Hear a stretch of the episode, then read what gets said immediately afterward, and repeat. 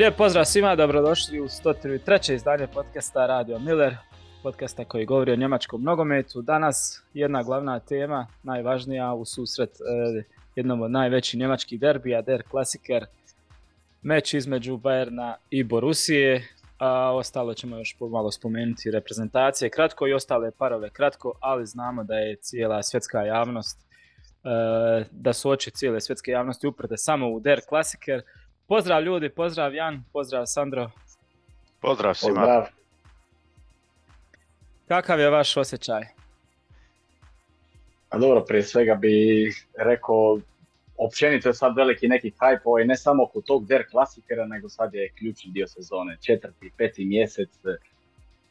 E, U Bundesligi rješavat će se sada ključni dvoboj iz- u borbi za Ligu prvaka, za naslov evo ga, der klasiker, za opstanak, e, pa tu imamo i završnicu kupa. Da ne govorim e, oko završnice Lige prvaka, imamo tu naravno Bayern protiv Manchester City-a i Leverkusen je u Europskoj ligi da ovaj, vrati ovaj, za izbacivanje Union Berlina.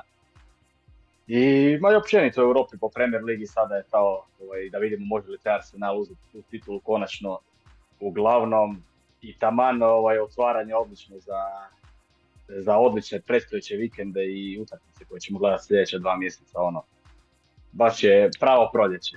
Samo naravno ovaj, treba preboliti prvo još ove neke stvari oko Nagelsmana i to pa, pa će sve biti u redu. Da, znači dobro si rekao, to upravo možemo s ovim podcastom sa 103. epizodom otvoriti u biti finale sezone nekako, od, od, sad, od sad baš kreće sve ono zašto da, baš bi biti- rekao četvrta četvrtina sezone, jer imao si Da. prvu četvrtinu ovaj, kada je krenulo, sve do one prve pauze reprezentacije u sezoni kada je bila Liga nacija u 9. mjesecu, onda druga četvrtina je od 10. mjeseca do svjetskog prvenstva, pa treću četvrtinu si imao, ajmo reći, ovaj, nakon nove godine do sada i sad ide baš ono, četiri kroz četiri da vidimo. Da, ono zašto se u biti momčadi ove što računaju na neke trofeje, uh, uh, Ono za što se bori zašto se spremaju, da, da, zato se spremao. Sandro? Pa kako je napisao Sky na svojoj stranici, najbolja subota godine a, Aha, sad da, koja da, slijedi, da, vidim, zato da. što, što ima i prijenos Liverpool City, znači u 13 sati i onda ima u pola sedam BVB sa Bayernom, znači to ono za ljubitelja a, nogometa, U- između toga možeš još malo i, i povratak Bundeslige sad pogledat tako da ono baš nas očekuje. I ja mislim da i cijeli vikend ima u svakakvoj ligi. Ja mislim da Lyon, PSG igraju u, u Napoli, Milan. Napoli, Milano, znači svugdje se sad ono baš skuplja. Ajmo se kratko još malo za uvod ovaj, samo vratiti. igrale su reprezentacije, pa samo malo da prođemo u biti kako su i vaši dojmovi isto. Njemačka je odigrala te svoje neke pokusne utakmice sa Peruom sa, i sa Belgijom. Sa Peruom i neke stvari su lijepo izgledale, neki su igrači se oprobali. E, recimo novi desni bek Marius Wolf je dobro izgledao, onda protiv Belgije baš nije dobro izgledao, ali protiv Belgije ništa nije dobro izgledalo u biti. Ovaj, što se tiče Njemačke, ali ajde to sve može se uzeti s rezervom jer falilo je i cijela odbrana i bio, bio, bio je ovaj e, predznak na, na, na nekim drugim stvarima, a ne sad na, na, da se napravi dobar rezultat. Ali eto, sve u svemu možda se nešto novo i saznalo i ne znam, Filkrug je možda učvrstio još više svoj status što se tiče devetke. O, možda tu imamo neko rješenje, neku dobru stvar što se očitovala, pro- probali su i Berišu i on se prvi, po prvi put upisao tu u to društvo. Tako ima nekih stvari, ono, ništa posebno što, mo- što možemo zaključiti sad nešto da je to ono, drastično nešto, ali eto ima nekih sitnica koje su sigurno i fliku znakovite, ali protiv Belgije je bilo ono, pa do prvih možda pola sata, 40 minuta, užasno, ono, moglo je biti 4-5-0 za, za Belgiju, nova katastrofa. Kako ste vi to vidjeli? Ima li nešto posebno da ste za- zapazili? Ta cijela kampanja e, sad je počela s tim da se kao trebaju vratiti navijačima e, bolja identifikacija zato što imaju to e, Europsko prvenstvo u svojoj zemlji, znači sad se mora dignuti neki hype. Um, a gledajući te dvije utakmice i, i to što javnost i navijači e, govore, nisu ništa postigli sad u ove prve dvije utakmice i sjećam se da smo pričali uvodno um, u prošloj emisiji o tome da bi ovo sad trebao biti ono pokretač toga. Sad ono, naravno moraš neke stvari isprobavati, gledat ne samo rezultat, ali trebaš i polako vratiti vjeru navijača, a, a to uglavnom sad sa zadnjim dojmom nisi. To kad sve, sve pogledaš, M su medije opet u negativnom blusu, opet e, navijači u negativnom blusu, a i utakmica je stvarno bila ono za, za zaboraviti. Um, zato što jest da se vratio, igrao si kao dobrih 60 minuta, ali bilo je na kraju ok, ali ipak si izgubio utakmicu, um, a, da, je, da je konkretnija bila Belgija, bilo bi tu i, i, i veće razlike. Um, na kraju sam pogledao i, i situacije u toj utakmici, znači tu je, tu je lako moglo biti 3-4-0 za, za Belgiju već u, u prvih 45 minuta. Da, da. Um, tako da ono, dobro su se vratili, ali to je ono dosta bilo onda i izmjenama od Belgije i, i svemu sudeći ono malo i popušteno od njih.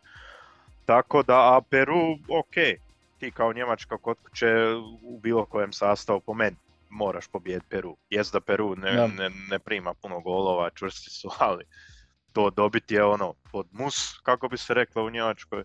Tako da ok mi je dojam, ne bi baš ono toliko negativan bio, ali nisu ništa napravili za, za reputaciju. Ama baš ništa među navijačima. To, to ih neće vratiti ni na TV ni na stadion. Da. Jan, imaš ti neko Mm. pažanje posebno? Ma da, uglavnom složio bi se sve ovo što je Sandro rekao.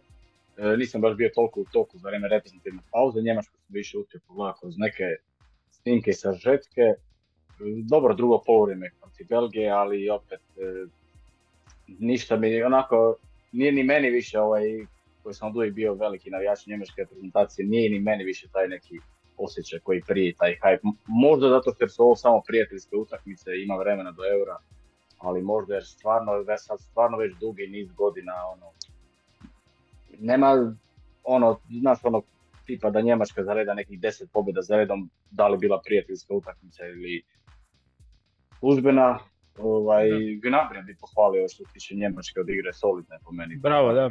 Oba dvije, ajde ono, barem nešto, nadam se da će tako ovaj, e, i u, i u Bayernu ovaj, ako bude ova igra uopće.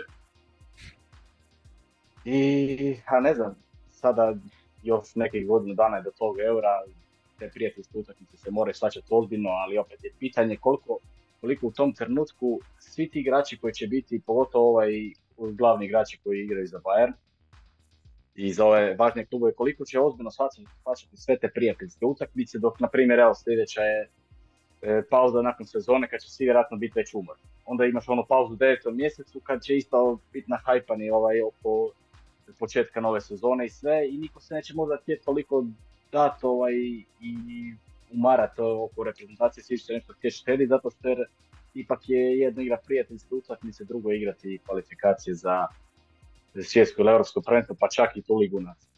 To je ono što me dosta brine kod eh, te Njemačke i ne znam, vidio sam čak da su u kladionice postavile Njemačku kao favorite za to europsko prvenstvo, a po meni je to samo razlog zato što su domaćini, da se mene pita stavio Pa možda na trećem mjestu. Ma nisu ni u pet. Realno. Vjerojatno. po igri nisu Da, re- realno, među, među realno, pet. da. Realno moraš, moraš se pomiriti s tim.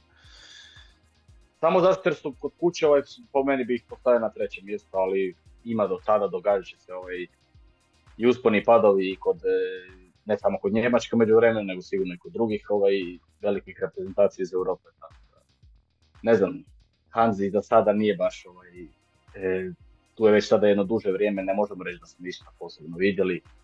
U jednom trenutku sam mislio kao ajde, na tom svjetskom prvenstvu će se možda nešto napraviti. Nije bilo sreće, moramo biti iskreni. Ko zna šta bi bilo da je bilo da je Španjolska ovaj pobjedila Japana, ali to su sad već ono, teorije zavjere. Da. Nije dobro.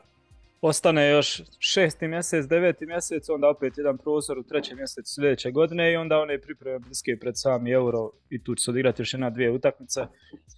Znači nema više vremena, moraš u šestom mjesecu već zvat najbolje što imaš i već e, to ti je godina dana do turnira i moraš već mm, sklapat ono, onakav sastav ka- sa kakvim misliš otvoriti taj turnir, tako da bit će zanimljivo to pratiti.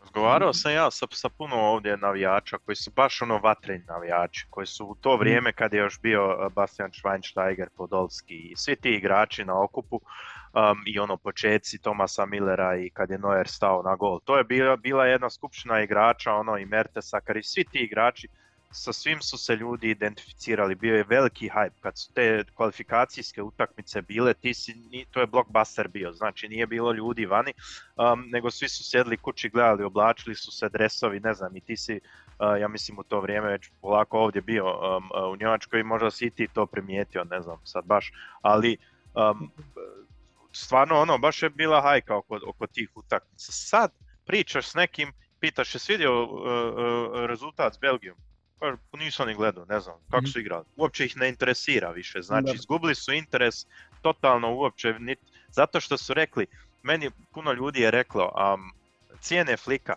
ali misle da je Flick čista kopija od Joachima Löwa, znači on je njegov pomoćnik bio, oni su, znaju se dugo i to je samo ono neki redoslijed tih stvari što se događalo me, e, ispod Löwa, e, to će se sad produžiti kod, kod Flika, to je pomalo voda na mlin bi bilo je svjetsko prvenstvo, um, sad sa Flikom koje je slično prošlo kao i zadnje sa, sa Levom, znači ti ljudi koji to tvrde, to je njima kao bio dokaz za to, um, ali meni je naj, najprepoznatljivije um, situacija sad u zadnje dvije utakmice uh, se istaknulo um, ime Wolf, Filkrug i Chan.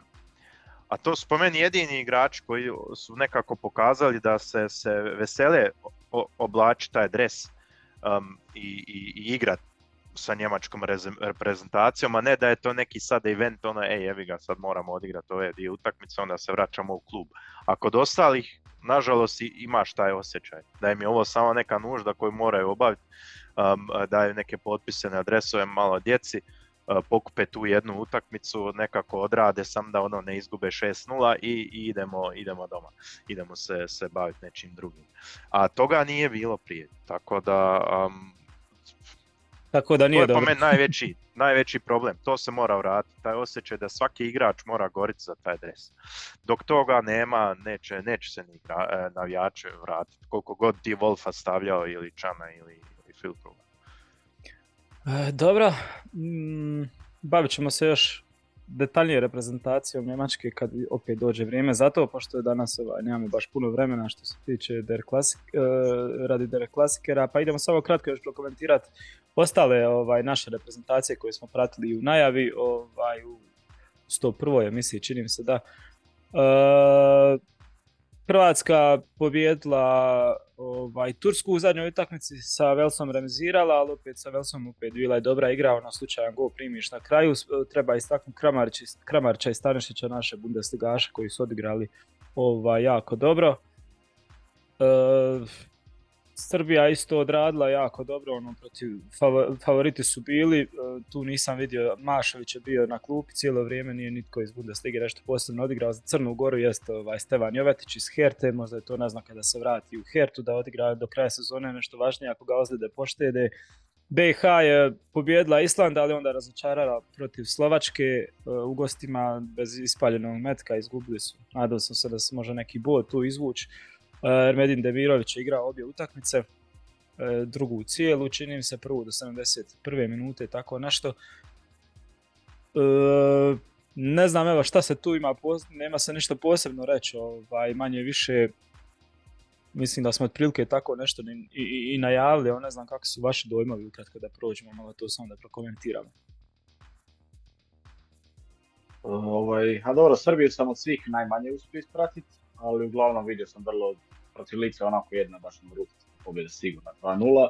E, protiv Crne Gore je bilo gusto zapravo do 77. minute, ali eto, kad imaš Lahovića u ekipi ovaj, za takve utakmice ovaj, moraš uzeti tri boda, da za Srbiju neće biti nikakvih problema ovaj, što se tiče tih e, kvalifikacija u toj skupini, samo Mađarska, ovaj, to će biti vjerojatno borba za neko prvo mjesto i prva dva mjesta se moraju uzeti, a pretpostavljam da su oni ovaj, su usvojili Ligu B ovaj, u Ligi Nacija bili su na prvom mjestu ovaj, u svojoj skupini, mislim da je čak i kroz playoff mogu doći do eura, tako da mislim da ćemo nakon duže vremena gledati Srbiju na euro. Uh, Bosnu sam uspio ispratiti protiv Slovačke, baš ono što si rekao, nešto drugo povremeno sam uspio pogledati, bez ispaljenog metka, što je ono, velika šteta, ajde izgubio si jer nakon velike pobjede protiv Islanda, mislim 3-0, ono, nije Island baš da odbaciti kod kuće, ono, možda se stvorila ta neka euforija, ali eto, na kraju ono izgubio si, a nije bilo ovaj,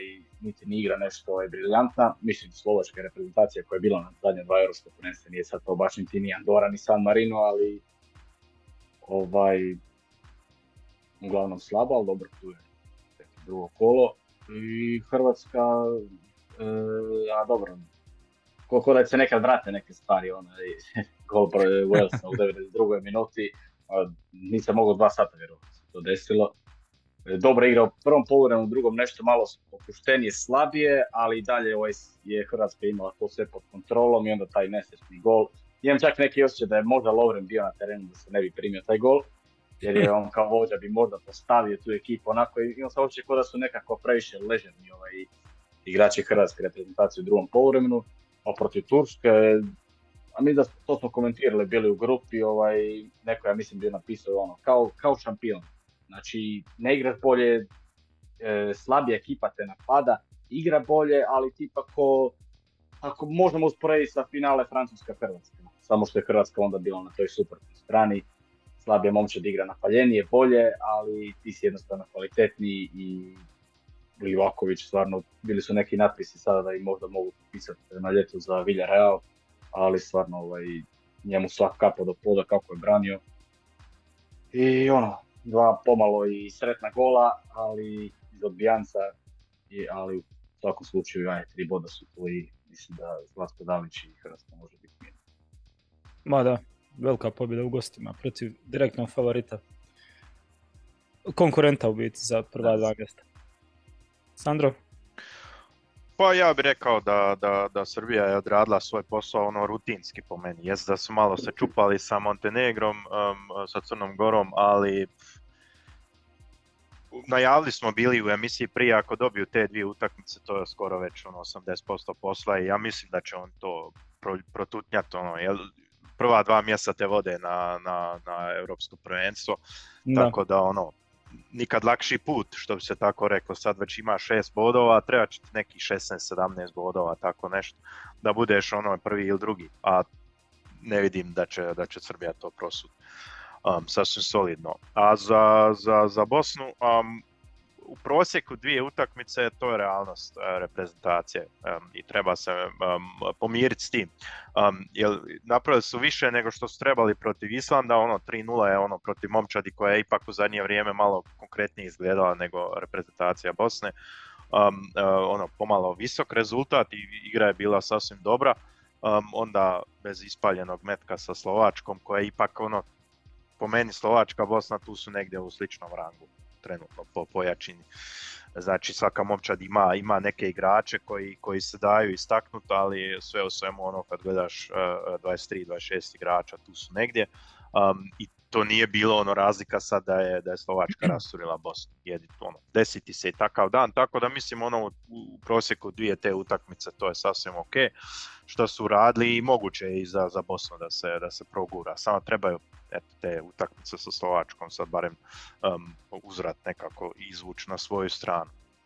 A za Hrvatsku, ono, dojam jako dobar u prvoj utakmici, to je klasična utakmica gdje ono FIFA kontroler uh, uh, leti kroz prozor, ako doživiš takvu utakmicu, ono, kontroliraš ju do baš zadnjeg šuta, prvi šut na gol protivnika ti nekako upadne kroz onu mrežicu neku um, desi se ono prosto rečeno jebi ga. Um, uh, ne moš, tako smo i mi Brazilu ono i oni su, su plakali prvi udarac na gol mi njega nekako damo. Upravo. Um, uh, i s, ono kao što je Dalić rekao jednom ti nogomet oduzme jednom ti vrati. Sad smo eto malo progutali to zato smo odmah u utakmici uh, poslije toga. Um, u jednoj utakmici gdje nismo briljirali nikako ono, jest ono neki pojedinačni igrači, ono Kovačić maestralno odra, uh, odradio svoje, um, Modrić pokazao da je ipak čovjek um, koji zna pogriješiti neke lopte, um, Livaković obranio ono što inače bi možda i ušlo. Um, I onda iščupamo tako ono, na kraju suverenu pobjedu, pokazuje meni da nećemo imati problema u ovim kvalifikacijama, to iskreno sad, i sa pola gasa mi dominiramo ponajbolje momčad naše skupine.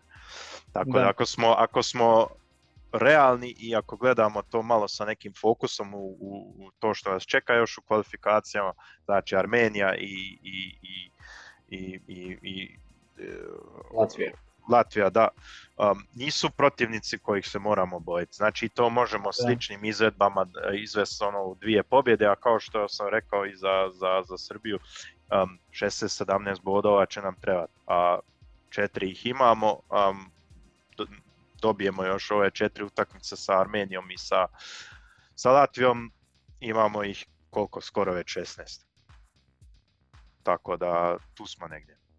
Da, neće biti nekih problema. Neće biti frka. Onda imamo te dvije utakmice još sa, sa Walesom i Turskom. Tu jedna pobjeda već nam znači, ja mislim, prvo mjesto. Ja, kad smo već kod, kod Turske... se kaže. iskoristio sam priliku da onako malo pohvalim ovaj, Stefana Kunca za, i njegovu Tursku. Da. Eto, on je tamo bori se već koliko, ne znam, godinu i nešto tako. I ovaj, bilo je neki čudni utakmica, i ono su jednom gubili 4-0, ali nešto je bilo. Ne, ne mogu sada se sjetim. Ali nije baš da mu je bilo lako, ono, doš, došao je tamo i nekih upitnika je bilo i Turci su isto onako slično kao i mi na Balkanu zapaljivi. Ovaj, sve ti misliš, ono, nerealno malo gledaš, imamo super reprezentaciju, imamo talenata, sve to, to mora goriti, onda ne odeš na veliki turnir, jebi ga. O, tako da, ovo sad što sam vidio protiv Hrvatske, mislim, nisam nešto puno utakmica njihovi pogledu, ali ovo nešto jako mi se sviđa, mislim da, da radi neki fin posao, ono, Turska je lijepo izgledala. Pogotovo agresivnost i taj neki pressing i ono što, što energija koju su pokazali, meni men se svidilo. Da, samo kod da su, kod da su nekako ukleti, ovaj, ne za, za Europsku se kvalificiraju. Ovaj 2008. su bili 2016. 2021. Ali od bronce 2002. što su osvojili u Koreji i Japanu, ovaj, oni se nisu kvalificirali niti na jedno svjetsko prvenstvo. Uh, tu, ćemo mi, tu ćemo mi njih uh, u zadnjih par godina, ono, kad god ih sretnemo, ono, nikad im nismo, nismo pustili ništa, ali kad god neko spomene 2008. na euro, mene želudac zaboli i vidim da to ne mogu nikako zaboraviti. Koliko god mi njih u Istanbulu i sad isto u, u Bursi tukli. I u Francuskoj. Da, tako da... E, dobro, ništa, ja mislim da je to dovoljno što se tiče ovih kratkog osvrta e, na, na, na ove reprezentacije koje su u našem fokusu. Predlažem evo da se sad bacimo na novo kolo Bundeslige koje je pred nama u biti koje je cijelo obavijeno nekako tim der klasikerom koji je došao sad evo u pa ne znam kad smo imali ovakav der klasiker da ga da mu uvod pravi toliko zanimljivih stvari ovaj. stvarno se ne, ne sjećam o, ok, sve se za, začinilo sad s ovim bodovima, Borussia je prestigla Bayerna, ima bod više, zakotrljale se te priče, mogu uzeti prvenstvo, ono, neke njihove dobre igre, cijela javnost, ovaj, cijeli svijet je u biti koliko su, koliko su poslali zahtjeva samo za novinarske ovaj, isk, uh, akreditacije da, da, da prisustuju na Allianz Areni, tako da znam ovaj, nekoliko prijatelja mi se javilo, isto pitali su za, za, za te akreditacije i to kako, šta podnijeli su zahtjeve, međutim baš neke renomirane kuće medijske naše su odbili su im zahtjev jer jednostavno sve svjetske su došle još veće i ono dali su prednost nekima tako da ono sve to govori kolika je sad koliki je hype oko tog duela i na to sve još što se je dogodilo ta smjena iznenadna trenera otišao je Nagelsmann došao je Tuchel i sad ono, sve su oči uprte u to kakav će sad taj der klasiker izgledat. Ovaj tek došao tu nije bajna situacija Dortmund isto nije sada je neka mega giga ekipa imaju neku svoju energiju, imaju neke dobre rezultate iza sebe, ali imaju i također ono, neka razočarenja, možda više smo očekivali protiv Chelsea. E, sve, sve to nešto nam je sad donijelo takav jedan derbi koji, evo, stvarno ne mogu se sjetiti kad je zadnji put da, da je bilo ovoliko tih nekih popratnih e, dešavanja koji su činili da taj derbi bude još sad na pumpanji. Evo, predlažem Jan, da ti otvoriš ako imaš ove statističke podatke da malo onaj, u startu uh. pošećerimo s tim. Nisam, ne znam da ćemo stići jer ih ima možda čak i previše. e, a dobro, što se tiče ovaj bodova na tabeli 2019. je bilo ovaj zadnji put toliki hype oko Der Klasikera, ali ovo sve ostalo, ja mislim da je općenito, ja mislim kako god da završi ova sezona po Bayern, nikad e, posebnije, E, da, ovaj, di smo stali, ovaj, e, da, zadnji put je bio toliko taj hype ovaj, što se tiče boda od 2019. A općenito ovo sve stvari oko oba dva kluba, ja mislim da, kao što rekao već, ovaj, znači mislim da kako god da završi ova sezona po Bayern, mislim da ne, ono, jedna od najspecifičnijih po mnogo čemu sezona uh, u povijesti. Dakle, Der Klassiker, ovaj, Bayern i Borussia Dortmund od 1965. odigrali su 131 utakmicu. Bayern ima ovaj prednost u međusobnim ogledima 67 pobjeda, 33 puta je slavila Borussia iz Dortmunda i 31 put je završilo nerešeno uz gol razliku 254-160 na strani Minhenskog Bayerna. Što se tiče utakmice samo u Bundesligi, Bayern je slavio 52 utakmice od 107, dakle ovo će biti 108. Der Klassiker u Bundesligi. 30 puta završilo nerešeno, Borussia Dortmund slavila 25 puta, uz gol razliku 215-131 na strani Bayerna. Borussia Dortmund je nije slavila protiv Bayerna zadnjih e, devet utakmica i to uz naravno jedan remi ovaj koji se desio ovaj, e, u desetom mjesecu. Antoni Modest u 95. minuti. A Borussia Dortmund posljednji put je slavila protiv Bayerna u Superkupu 2019. Tada je još Kovač bio na klupi ovaj, e, Bayerna, a Favre je bio ovaj trener Borussia iz Dortmunda, pa Kolkarser i Jadon Sancho su bili strelci u toj utakmici. Borussia Dortmund posljednji put u Bundesligi je slavila u 11. mjesecu 2018. To je bila ta sezona ovaj, kada u tom trenutku je zapravo Borussia sa tom pobjedom 3 naprema 2, sljedeći su bili, bili Royce, Paco Alcacer i Lewandowski je zabio za Bayern dva puta. Borussia Dortmund je imala čak u tom trenutku 9 bodova prednosti ispred e, Bayerna, a Borussia Dortmund je posljednji put slavila na Allianz Areni u polufinalu Kupa 2017. E, tada je Dembele odigrao briljantnu utakmicu za Borusiju iz Dortmunda. Strelci su bili Dembele, Royce, Aubameyang, za Bayern su zabili Javi Martinez i Hummels. A ovaj, e, Borussia Dortmund, a ovo je sad zastrašujući podatak. Borussia Dortmund posljednji put da je slavila na Allianz Areni u Bundesligi je bilo u četvrtom mjesecu, mjesecu 2014. i to sa 0 na prema 3. Dakle, već 9 godina, sjeća se te utakmice, mislim da je Neuer se ozlijedio na poluvremenu, Bayern je već tada osigurao ovaj titulu, Pep, to je bila ta prva Pepova sezona 13. na 14. E, čini mi da je Mandžukić bio zabio gol neki ovaj, pri kraju, ali je ovaj, suđeno bilo zaleđe. Mihtarjan, Royce i vjerovali ne, Jonas Hoffman su bili strelci u toj utakmici. Sad, kako je ovo e, vrlo specifična situacija, imamo dakle, Bayern ima novog trenera, Thomas Tuchel je došao ovaj, da sjedi Julijana Nagelsmana, ovaj, izdvojio sam ovaj, od 2011. kako, je krenu, kako su ostali treneri ovaj, krenuli uh, kako je krenuo njihov mandat uh, u Minhenskom Bayernu. Dakle, prva utakmica Jupa Heinkesa na klupi onom, prvo, u onom mandatu 2011-2013 je bila protiv Braunschweika u kupu, Bayern je slavio sa 0 prema 3. E, Pepov prvi nastup je bio upravo protiv Borussia Dortmund, izgubio je 4-2 ovaj, u Superkupu, mislim, gledam kao e, službenu samo. Da. E, Carlo Ancelotti je također ovaj, debitirao protiv Dortmundske Borusije u Superkupu, slavio sa 0 prema 2. Onda kada je Ancelotti dobio otkaz e, na jesen 2017. ponovno preuzeo Jupp Heynckes i slavio je u Bundesligi sa 5-0 protiv Freiburga na Allianz Areni. Nakon se dolazi Niko Kovač i također u Super Kupu slavi sa 5-0 protiv upravo svog bivšeg kluba Eintrachta iz e, Frankfurta. E, I nakon Kovača dolazi Hansi Flick koja mu je prva utakmica bila 2-0 protiv Olimpijakosa u Ligi prvaka je slavio, a u, u Bundesligi mu je sljedeća utakmica upravo bila Der Klassiker i tada je Dortmund imao ovaj prednost, ne samo Dortmund nego i Gladbach i Leipzig, ja mislim da su svi bili ispred Bayern u tom trenutku i Bayern je slavio sa 4 naprema 0. E, I onda imamo Julijana Nagelsmana kojemu je službena utakmica bila prva protiv Borussia iz Mönchengladbacha u Bundesligi, završilo je 1-1. Tomas Tuchel, vidjet ćemo kako će startati. O njemu ja mislim da je svima sve najbolje mišljenje. Naglasmana nažalost moramo polako zaboraviti.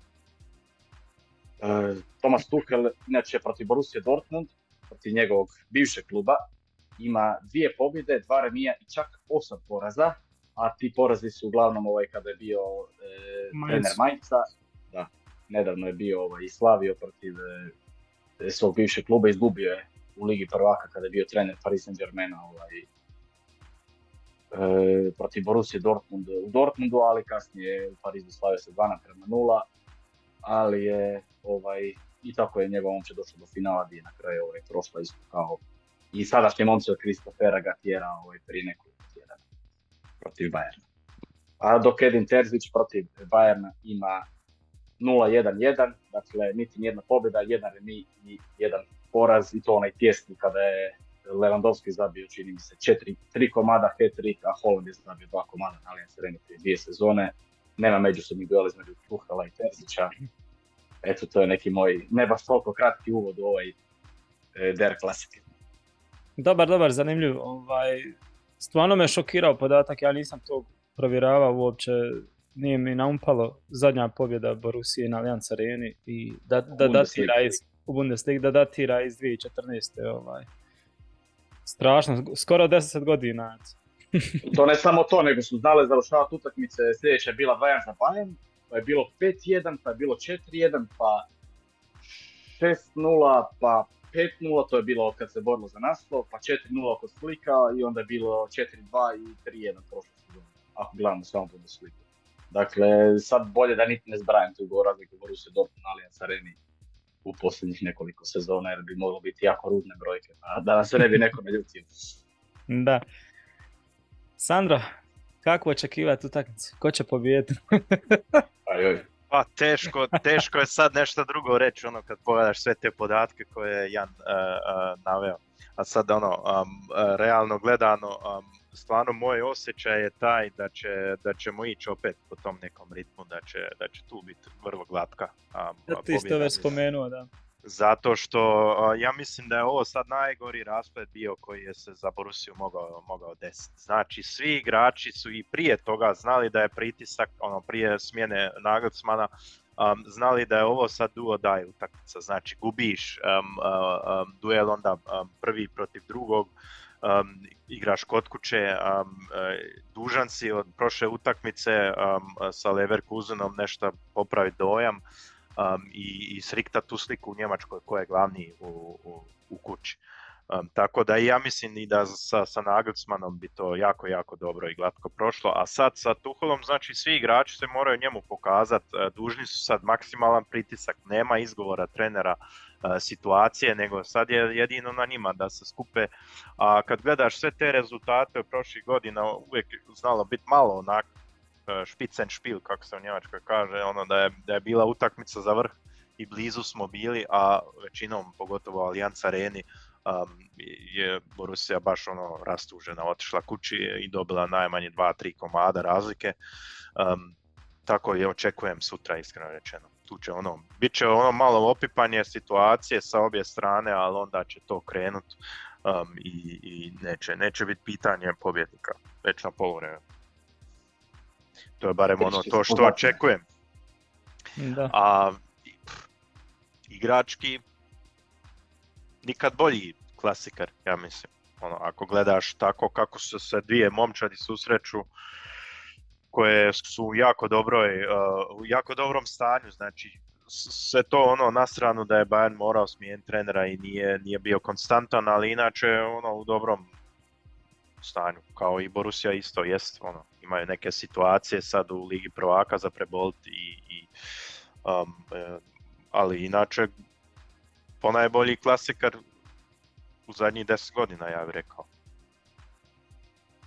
Pa dobro, da, kako gledamo i na jesen, ono što se dogodilo i 2-2 i nekako ostalo je ono epsko kanovo propadanje u fotelji. Hmm. ovaj, ono jest da je oko Bayerna sad ta sva ovaj, halabuka i kako bi to rekao, ali naravno igrački i, da je ostao i Nagelsman, isto ja sam bio dojma da kad, je, kad ih baš pritisneš da, da bi baš ti igrači odgovorili ono, dobro što se tiče te utakmice. E, sad je tu Tuhel, ono, čovjek koji isto u sred utakmice zna promijeniti drastično dobra stvari ako vidi da nešto ne, ako vidi da nešto dobro ne ide, tako da ono kontam sad na prvu onako ako nešto i ne krene dobro za Bayern, on je u stanju ovaj, da, da, da, da promijeni na poluvremenu nešto i da se taj Bayern opet vrati, ono da ne znam, ako baš bude toliko dobra Borussia ili ako njima ne bude tako dobro išlo, mislim da je uz, uz neku i lošiju igru da se može izvući tu neriješeno. Bayernu je bitno tu samo ne izgubiti, ja mislim da ostane ono, jer već poraz bi bio dvostruko poguban ono, i bodovno već ti odlaze na neku razliku, ne sad veliku, ali ovaj i, i kako bi rekao osjećajem. Ono. E, da se osvrnemo malo na ozlijeđene igrače, na izostanke, što bi moglo isto dosta puno znači, dosta krojiti onaj stanje na terenu. Bayernu nema otprije, to znamo, Hernandeza i Manuela Neuera, sad se ozlijeđenim pridodao Matije Stel, ovaj koji se vratio iz reprezentacije Francuske e, sa ozljedom, neki je mišiće potrgao, ako sam dobro vidio. Uh, Musiala i dalje upitan, ali vjerujemo da, da, da, da, će ga opremiti za taj meč, da će biti ovaj, na raspolaganju. Uh, dok sti, što se tiče Borusije, Bajno Gittens, i... A na kraju se mi se dosta igrača koji su bili upitni ovaj vratili. Prije sat vremena sam čini se na Skype pročitao i Kobel je sad siguran, pa... i Adeyemi, Jan, Brandt i Mukoko. A većina tih igrača je bilo ovaj, imala problema sa ozljedama na kraju. Mislim, pitanje ko će to... sve startati. Baš sam to htio da istaknem sad kako je dosta medija različite, različite izvještaje ima, pa tako da ono uoči, to, uoči velikog derbija ono svašta se tu E, špekulira, onda se dosta toga i možda e, neke informacije ono, poturaju, neke nisu istinite, neke jesu, uglavnom ne možemo 100% znati onaj, ko će igrati, šta će igrati, ali eto, ako i bude igralo većina od tih igrača koji su bili do sada ozlijeđeni, onako moraš se zapitati šta očekivati od njih s obzirom da su bili ozlijeđeni do, do, do sada. Tako da i to je s jedne strane zanimljivo u biti, ne možemo sa sigurnošću ovaj, reći uopće ko će biti od tih ozlijeđenih i hoće li biti na klupi, hoće li biti u prvih 11 jer ne, nemaš sad neke podatke 100% i oni to malo sve kriju, možda ne bili zanadili protivnika s nečim, ovaj, možda je, ne znam, Kobel 100% spreman, možda je ADM i 100% spreman, pa će on... Tako da iz te strane još neki taj veo tajne ima obavijeno i taj sastav i to, tako da još dodaje na, na, na, na to i na zanimljivosti. Da, mislim, mislim što se, ako, je, ako se mene pita, ja mislim da će Kobel ipak braniti. Ja mislim da će njega uspjeti oporavati, ali tipa Adeyemi koji nije igrao od 15. ne, biti od 19. drugog protiv Herte, to je već mjesec i po dana ne igra na nogometa, mislim da će on ipak ovaj, ući sklupe u drugom poluvremenu. Dok ovo ostalo, a mislim, Borussia ima dosta opcija, nije da nema. Ovaj, tipa, ako ti ne igra Brandt, može ti igrati Donijan Malen, može, ja mislim, Giovanni Reina, Reina ako u sredini ti fali neko, sad možeš, imaš i tu opciju da Rafael Guerrero, što ja iskreno očekujem da može igrati u sredini, jer e, ima Frajersona, može igrati na ljevoj strani, onda imaš i desnu stranu, ne moraš se brinuti oko zlijeđenog Munijera, jer tu ti je Wolf. Tako da ima Borussia nekako mi se čini da ima opcija više nego što je inače znala imati u ovakvim situacijama. Tako da, e, ne znam, da se mene, što se mene pita, znači očekujem Koba vjerojatno na golu, Wolf desno, Zule, Schlotterbeck i Ryerson četvorica u zadnjoj liniji. E, mislim da će Gianni, Gianni, Evo Gianni ipak biti spreman. Ešćem da će ostati na klupi, da će uz Bellingema biti e, Rafael Guerrero, ko što je to znalo biti e, zadnje dvije, tri utakmice, vrt zadnje dvije Schalke Kjelna. E, ne znam, sada ovaj, dobro, Royce i Haller, ja mislim da su sigurni, tu sve ovisi Brand da li će biti spreman, ali ako ne Brand očekujem Donijela Male. Da će startati na Allianz Areni, a ono što me općenito kod Borusije, mislim, brine, naravno, sad to glupo reći navijam za Bayern, ali ono što ja mislim da je njihov problem, e, tipa ko što smo govorili protiv Chelsea, ja mislim da će se oni prosto rečeno ovaj, usad na terenu, koji svaki put kada je neka važnija utakmica, vidjeli smo protiv Chelsea u, u Londonu, ovaj, jednostavno nisi znao koji je njihov točan plan igre. Ovaj, tim velikim utakmicama Bellinger nije imao ovaj, toliko kontrolu ovaj, na sredini terena, što isto mislim da će i sad biti e, takav slučaj. E, mislim da u Pamekano i za list e, uz Pavarda mogu ovaj, zatvoriti dobro Halera, ovaj, e, da ne radi sve ono što, što on radi, koji isto on bio pomalo izgubljen s da on ima opravdanje. To, to je po meni problem Borusije, ali u slučaju da, da im se desi nogomet, ono kako se kaže, lopta je okrugla. Ovaj, padne, neki, padne neki rani gol, ovaj, možda bi im se moglo otvoriti da se desi neka nervoza u Bayernu, to ćemo još vidjeti, ali ne znam, teško, teško je sad e, kako vi postavu očekujete ovaj, ne bi se složio s tobom oko Čana, ti si njega na klupi ostavio, tako? Ne, ne, Čan, Čan sam stavio da igra. A da igra? Bellingham i Guerrera. Ešćan, Ešćan. A Ešćan, da, da, da. da. E, Čan mora igrati zato što on nekako zadnje vrijeme pokazao pa jedini koji protiv Chelsea u velikoj utakmici bio nekako najaktivniji na. Da, da, a i protiv Bayerna ono, trebaju imati neko koji je defanzivno isto stabilan, ko može pomoći odbrani.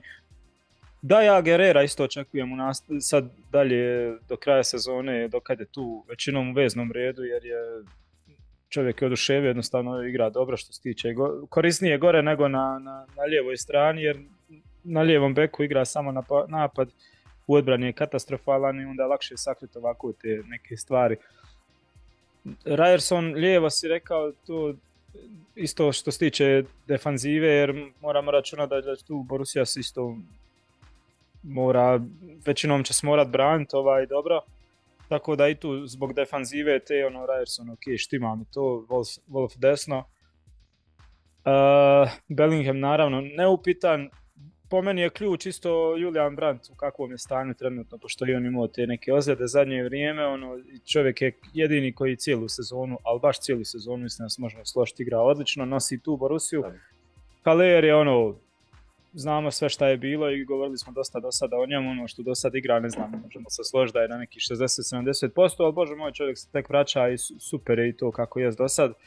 Ovaj, Royce, ne znam, Royce, bilo je utakmica na kojima je zabio fine golove asistirao, ne znam, ono, i njega su godine pritisnule i ne znam, za ovako veliku utakmicu u biti koliko je on ovaj, može odigra fenomenalan meč, onako, na prvu mi sad daš ne, ne ulijeva povjerenje da je za ovako veliku utakmicu, iako je naravno neupitan ovaj, legenda Borusije. Ali Malen me malo zaintrigirao zato što je zadnje vrijeme pokazao neke onako na momente jako dobre dobre stvari, tako da on bi mi mogao biti onako neko osježenje ovog derbija ako, ako, ako, ako, se nađe u nekom trenutku u prvoj postavi ili ako uđe kasnije. Dok s druge strane, ovaj, bit će zanimljivo vidjeti taj čupo, kažu da je sad, evo, da se oporavlja, da, da, da na treningu nije osjetio neke bolove, da je testiran, sad to će bitno, jako bitno biti jer je on jedini pravi napadač u Bayernu, nema sad ni Tela, nema, nema nikoga i sad šta, Tuhel je u Chelsea znao igrati s lažnom devetkom, znao igrati samo sa Havercom. Naš, zašto će se on odlučiti ovdje, da li će biti taj Čupo koji se oporavlja od ozljede, koji nije igrao zadnje vrijeme, ali opet da igraš sa klasičnom devetkom, ili će to biti neka lažna devetka na kojoj ćemo vidjeti, ne znam, ne znam koga u biti. Mm, to, ne, tome je stvar. Ne gleda mi se nikoga. da, baš ono, niko, a jednostavno Bayern je toliko puta pokazuje da mora igrati sa pravim napadačima u ovoj utakmici. Znači, čupa, molim te, evo, ko Boga, ovaj, sutra, ono, da bude sve u redu sa njim i da može ovaj, igrat makar 60-70 minuta, onda kasnije kad se utakmica malo otvori, to sa lažnom devetkom možda niti nije toliko loša stvar. Ali da, stvarno ja, ja očekujem da Čupa i starta kako god. I nada se da Tuhel da, to što si rekao u Chelsea, znamo Havertz igrat ovaj, tu poziciju kao što i sad igra Graham Potteru. Ali... Ako će već tako tu... igrati, ja bi tu volio vidjeti Musialu onda. U tom Tuhelovskom da, sistemu. Da, to je problem što i Musiala ima problema nekih sa ozljedama. I on je jako... Realno, ako ćete se složiti sa mnom, ključni naš igrač ove sezone je Jamal Musiala, baš ono najbolji, najveće, ono možda i iznenađenje. i evo ti ga, taman kad treba, četvrti mjesec, e, muči se sa ozljedama, ali dobro vidio sam, mislim da je i trenirao i sve ovaj, posljednjih dana. Da. da. Bilo je sad i nekih natpisa sam vidio da će da je Tuhel sada dosta razgovarao posljednjih dana sa, sa Neom, pa da u slučaju da Musiala ne bude ovaj, na razini da će on početi ovaj, vjerojatno uz Millera ovaj, iza tog napadača, ako bude bio napadač. A ovo ostalo mislim da je sve ono, mislim da će on nastaviti to sa trojicom, pošto naglasno znao igrati Pavardu, Pamekanu, Delikt, Zomer naravno na golu. A sad ne znam, a ja mi dalje očekujem da će Koman biti na tom desnom wingbacku, a ne Cancelo. E, Kimih, Korecka i Davis. I nadam se ovaj, da ćemo u drugom polovremenu vidjeti konačno i tog Gravenberha. Dakle, i sa njim je isto razgovarao i dana i ono, nadam se da ćemo konačno vidjeti nešto od njega jer je stvarno ovaj, dobar igrač, talent, ako nije išlo sa najzastom, nadam se da će sa Tuhelom. A što se Cancela tiče, ono, htio bi ipak komand da starta ovu utakmicu. Ovaj, a zbog te probojnosti i sve i zbog, ajmo reći, neke forme. Pa kasnije ovaj, ko uđe, uđe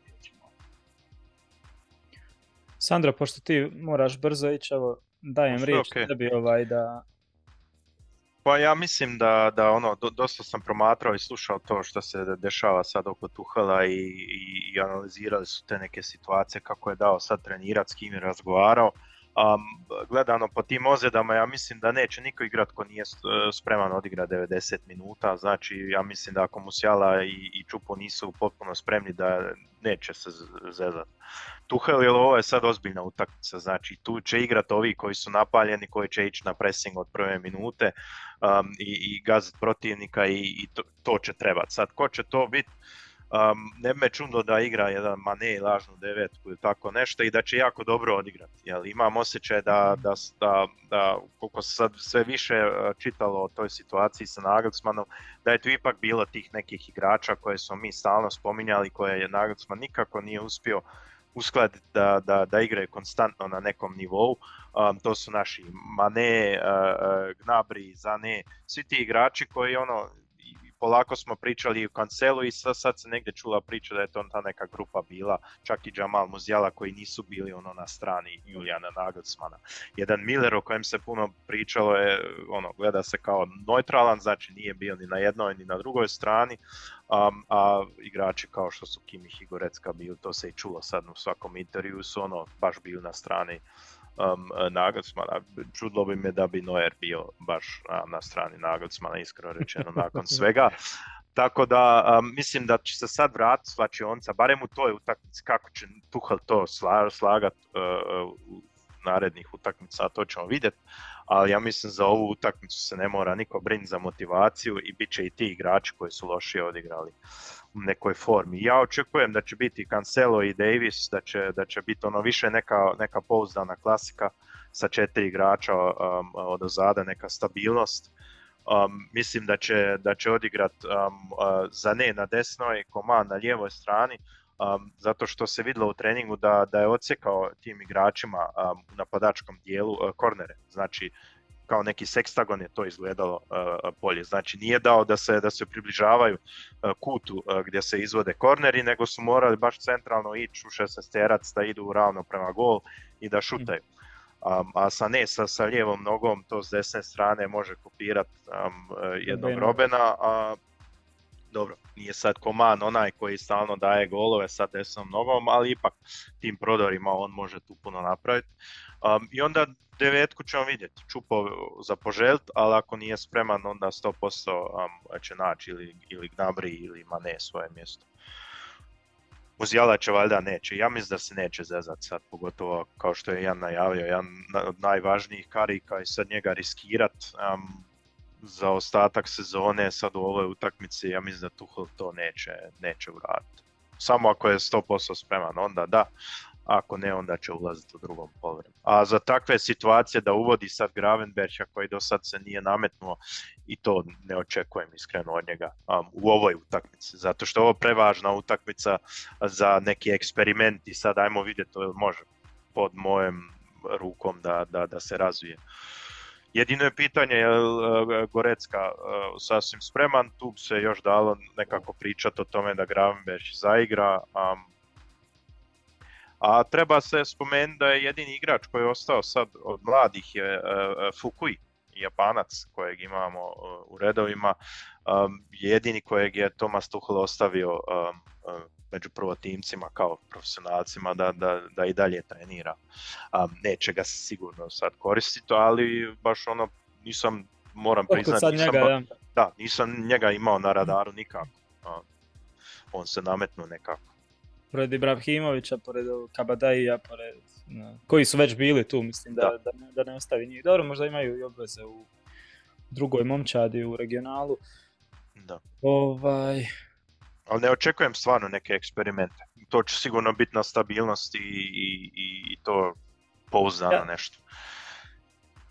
To je nekako najlogičnije da, da se, jer dovoljno je ozbiljan čovjek da ne igra se u, ovakvim velikim utakmicama. Ono, da logično je očekivati da igra na sigurno, da na provjereno i Mislim da ne bi trebalo biti uopće puno nekih problema što se tiče igre Bayerna. Ja mislim da će on tu samo ovaj, eventualno nešto prilagoditi što se tiče o, o, specifične utakmice protiv Borusije, ali da će glavni postulati igre Bayerna ostati biti isti koji su i do sad bili i eventualno usred meča ovaj neke da, da, da napravi preinak kako ugleda nešto tamo s druge strane da je Terzić uh, pripremio drugačije.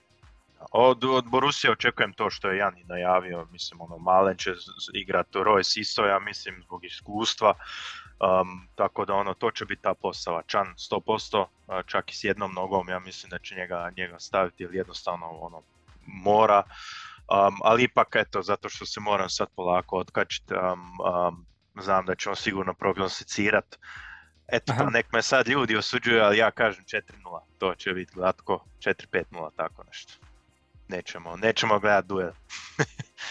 Neka uđe u zapisnike. I, e, et, a s tim se i polako sad odljavljujem, pa se vidimo idući tjedan. Važi, vidimo se. Ugodan ti ostatak dana. Pozdrav. bog, bog. Pozdrav. Dobro, šta imamo još reći za ovaj Der Klasiker? Koji si rekao da je po redu biti? I to mi je pravo. 132. cjelokupno od 1965. koliko sam uspio ovaj pronaći, a u Bundesligi 100, 108. A dobro, služio bi se još sa vama, mislim da je neko od vas naveo ovaj, da će biti ipak tu malo prvih 10-15 minuta ono, opipavanja, kako bih rekao, ovaj, ko kako stoje, ali mislim da će se Borussia u tome nekako izgubiti. A Bayern, stvarno ove sezone, osim te utakmice protiv Borusije u Dortmundu, ti kad gledaš sve utakmice koje su bile nekako važnije, u trenutku kad je Bayern bio u nekom ritmu, ovaj, je na ovaj ili na, na onaj način ovaj, e, znao izvući sad e, oko te postave, ne znam, ovaj, je neko ima moće da će ipak biti e, sa trojicom, ne znam, vidjet ćemo sutra. Ovaj, Uglavnom, nadam se da neće dirati Tomasa Millera, da neće sada njega stavljati na klupu, ja mislim da Tomas Miller mora igrati ovu utakmicu. Sad, hoće li biti uz njega sa ne ovaj, iza tog e, napadača, vlaznog napadača, to ćemo vidjeti, ili će više biti e, na krilu, kako je Sandr rekao. Uh,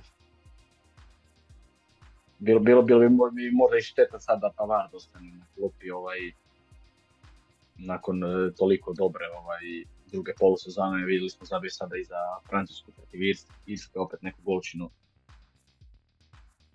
Ali dobro, ne znam, vidjet ćemo. Ovaj na šta će se odlučiti Thomas Tuchel i kako će on startati. Pa dobro, možemo... Prije, da, reci, reci. Jer ovo što sam prije naveo ovaj, prve utakmice na klupi Bayerna, kad gledamo od e, ljudi koji su došli ovaj, nakon što je neko dobio otkaz, a ne nakon što je krenula sezona, dakle Flick je startao sa pobjedom, Jup je startao sa pobjedom, ovo ostalo su sve bili treneri koji su startali na početku sezone, zato što je, nije bila nikakva smjena trenera, je bio otkaz. Ja iskreno vjerujem, kao što je Sander rekao, da Bayern ako povede tu prvom povremenu, lako moguće, lako moguće da bi Borussia mogla stradat. E, ne želim sad ništa puno pretjerano ovaj, govoriti, jer aj, vidjelo se i dosta problema ovaj, bez obzira što imaju običan dakle oni imaju samo, su izgubili protiv Chelsea, Londonu i remizirali su Schalkeom. U svim utakmicama su imali barem neke probleme, ovo su imali u zadnje protiv. Vidjet ćemo, ne znam, mislim da će ovo izgoriti po prici. Možemo, seci, ako seciramo u biti liniju po liniju što se tiče Bayerna, ono, gol je naravno neupitan Jan Zomer i odbrana isto po meni ne, ono, bar je dio koji trenutno uh, ako ništa pojedinačno dobro funkcionira, ono da su pojedinačno svi ti igrači u dobroj formi i Delicht i Pamekano i Pavar, ono, pa i Stanišić isto koji je pokazao i u reprezentaciji Hrvatske sad na desnom beku što, ovo što je igrao u, protiv Turske gdje je stavljen uh, prije Juranovića zbog te defanzivne ovaj, odgovornosti i bolje, bolje reakcije, ali mene je iznenadilo što je on u par napada ofenzivno donio i da je pokazao čak i, i, i, tu neki napredak. Ono, mislim, jedna je utakmica, ali ono, posebno me raduje ono što je znao prepoznat neke te uh, kvadrate prostora koji su mu ostajali kad je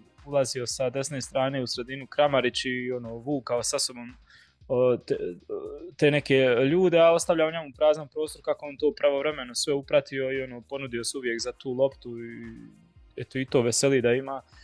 Onda u veznom redu sam brine to koliko, ali mislim da je da će Gorecka biti 100% spreman. Da, da, vidio sam jučer e, neka snimka sa treninga izgledao mi ono. Trenira sa ekipom, izgleda fit, izgleda dobro, izgleda da je. Tu dolazimo do jedne, do jedne ovaj, stvari od dvije što, što mene posebno zanimaju. Kako će pod, pod Tuhelom izgledat Kimih, ne u smislu da će biti dobar ili neće biti dobar, bit će sigurno dobar, nego um, imam osjećaj da će on dobiti neke još dodatne, ako bi rekao, zadatke, ne, nešto što će ga u biti dodatno još uh, gurnut prema naprijed, ne naprijed na terenu, nego da, da, još, da još ima bolje predstave i da, da nešto dobijemo od njega, možda što do sad i nismo vidjeli, da će, dobiti, da će neki update biti kod njega. Ali zanima me živo ta njegova rola, kakva će biti i naravno Thomas Miller što si ti već spomenuo, šta će biti sa, sa Millerom u biti, da li, da li će nešto pokušati s njim drugačije uraditi ili će jednostavno reći radi stvari koje najbolje znaš i koje si do sad radio i takvog ti dalje treba mi i, i bit ćeš mi prvih 11 i to su mi dva ponajveća onaj kako bi rekao, nije upitnika nego više e,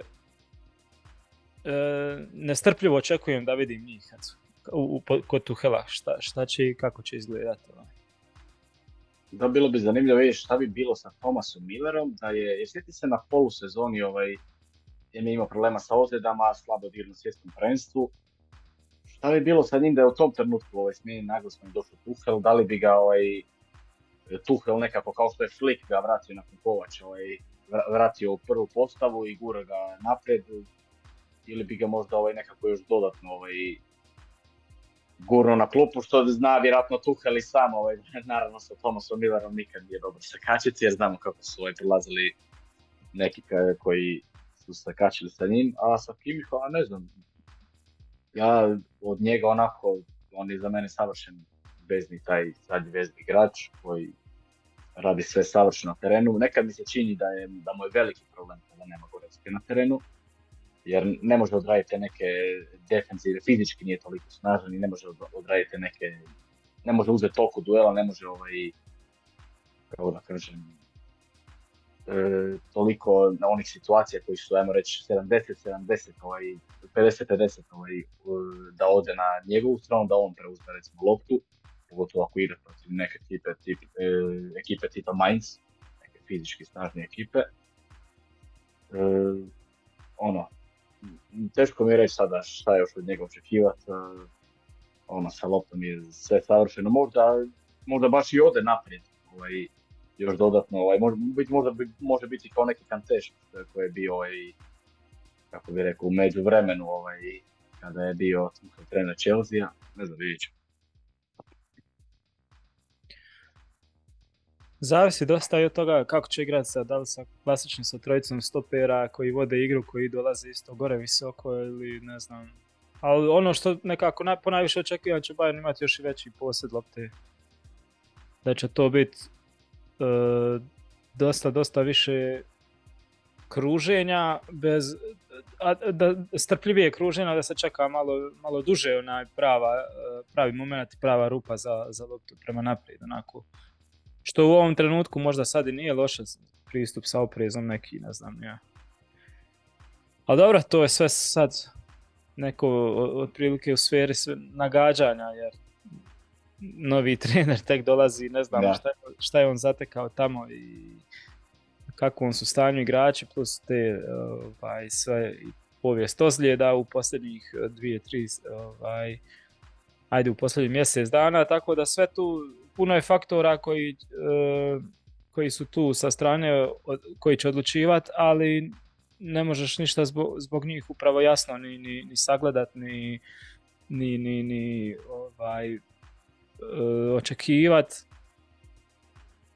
Kažem, još jednom sve doprinosi nekako još, još luđem, još sa zanimljivijem derbiju jer je dosta, dosta tih nekih nepoznanica. Tako da, evo ja sad kad Sandro je rekao uvjerljivo da očekuje pobjedu Bajerna, ali ono kad sve to nešto sagledam, širu sliku, ono, niti sam pametniji, niti sam odlučniji, ne znam, ne mogu nikako...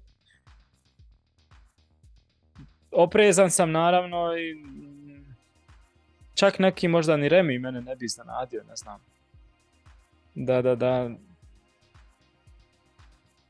Ali ne mogu, ne mogu prognozirati, ne, baš nemam osjećaj, onako, puno mi je tu tih, kažem, opet faktora koji mi doprinose toj neizvjesnosti, a malo je onih koji mi samo više ubjeđuju me da ok, bit će to tako.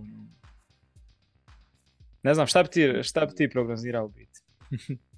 Teško je i meni prognozirati, pogotovo prije ovako velike utakmice. Isto protiv, kad smo najavljivali tipa Bayern, Paris Saint-Germain, ono, neko volim biti dosta oprezni, pogotovo sada kada je ovakva situacija, kada imamo pod manje ovaj, E, na tablici, a ono, opet kažem, Borussia Dortmund stvarno mi je ono, u ligi u nekoj važnoj utakmici stvarno duže vrijeme nisu pobjedili Bayerna i, i to je ono što meni te, teško mi je teško mi je zamisliti da sad slave na Allianz Areni, bod možda, ali isto, ne, ne znam, mislim da će ovisiti sve o nekom spletu okolnosti, okolnosti ovaj, ako bi Borussia možda izdržala prvo povreme da bude to nekih 0-0-1-1, ko zna kako bismo mi Borussiju gledali u nastavku.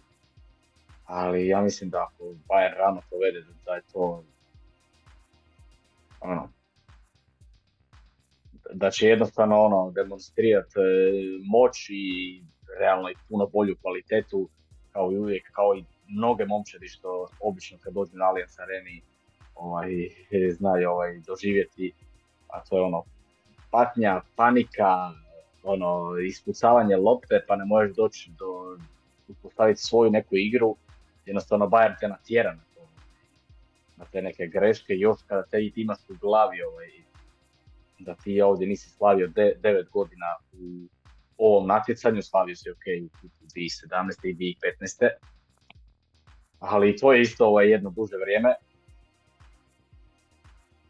sve mi se vodi na to da, da bi Bayern mogu isto ovaj, uvjerljivo Neću to sad tvrdit, ali nadam se da će tako i biti naravno. Ja bih samo pridodao još i ovo, da je ove sezone Borussia u dosta utakmica izgledala neuvjerljivo, visila, ali se uvijek izvlačila nekako. Da. Ali gotovo, gotovo baš, uvijek. Baš sad mi ono izgleda protiv Bayerna, to neće jednostavno moći. I u prvoj utakmici protiv Bayerna isto je bilo na momente ono, ne, riješen, svi su bili riješeni da ne, ono, Bayern to treba dobiti jer ono, mm. svim što je pokazano, međutim eto na kraju se desio taj napad. Da, ali sad, sad složio bi se s tom jer, jer kad gledaš, kad jučer sam baš malo vraćao film na tu utakmicu, e, Rusija ovaj, je čak bila možda i malo bolje na po meni obzirom na neka očekivanja. Bayern je imao taj jedan šut od Gorecke i to je to. Kasnije u drugom poluvremenu, mislim da je Wolf ušao u drugo poluvreme i on je donio dosta energije. I prije što je Bayern zabio za 0-2, ovaj, Borussia izdala jako solidno. I onda kad je Bayern zabio za 0-2 izgledalo tih nekih 10-15 minuta da će Borussia rastos. Ali ulaskom Adeyemija tamo Borussia je ovaj, ono, ima, ima i to smisla, hoću reći, ovaj, Ali opet je druga stvar kad igraš kod kuće. U toj situaciji kad gubiš 0-2, a i stvori si neke prilike kao tamo ko je zabio, koliko je zabio za 1-2 i ono, dižeš se i gurate ta neka publika. Ovdje recimo da je 2-0 za Bayern, ja mislim da bi samo publika nekako mogla dati taj neki vjetar u leđa Bayernu. Sjetimo se da je ipak Bundesliga najdomaćinskija liga ove sezone, koliko sam ja uspio ispratiti. A pogotovo kad je reč ovaj, o, o Bayernu. Ne znam, ima baš puno, ovaj, mislim, to nam i treba, ovaj, ima baš puno nagađanja kako, kakve bi postaje mogla biti, koji mogu igrati, ko će biti sljeđen, kako je mogla utakmica izgledati. To, to nam je i drago ovaj, da imamo, zato se možemo zahvaliti i Leverkusenu i Čabi Alonso. E, a ono što bi još spomenuo kod Tuhela, ono što sam siguran, kad se već vraćamo na tu utakmicu protiv Leverkusena, ne u kontekstu ove utakmice, nego u kontekstu svih nekih utakmica u Bundesligi gdje smo vidjeli ove sezone da Bayernovi igrači vidjeli smo po njihovom govoru cijela da nisu na toj razini i što očito može biti njihov problem, ali može tu i Nagelsmann mislim ti si trener, ti moraš dovesti igrače da budu, kako da kažem, na nivou svaku, baš svaku utakmicu. Ja sam siguran da će Tuhel to moći tipa sljedeći tjedan kako Freiburg, da ako se dobije Der Classic, da jednostavno se mora ići na na maksimalno 100%, mislim ono, ako dobiješ si koliko, dva boda ispred Borusije, nije to puno. Znači, to očekujemo Tuhel da svaku utakmicu Bundesligi, jer pogotovo u ovoj sezoni je jako specifična, gdje ne biješ toliko sa bodovima gdje Borussia uzima negdje bodove gdje može i ne treba. Svaka utakmica se mora ući 100%, a to mi protiv Leverkusena vidjeli nismo. A i nije prva utakmica, ovaj, i tipa i protiv Stuttgarta je bila vrlo slična. To je ono što kod Nagelsmana je možda falilo, a nadam se da će tu tu popraviti.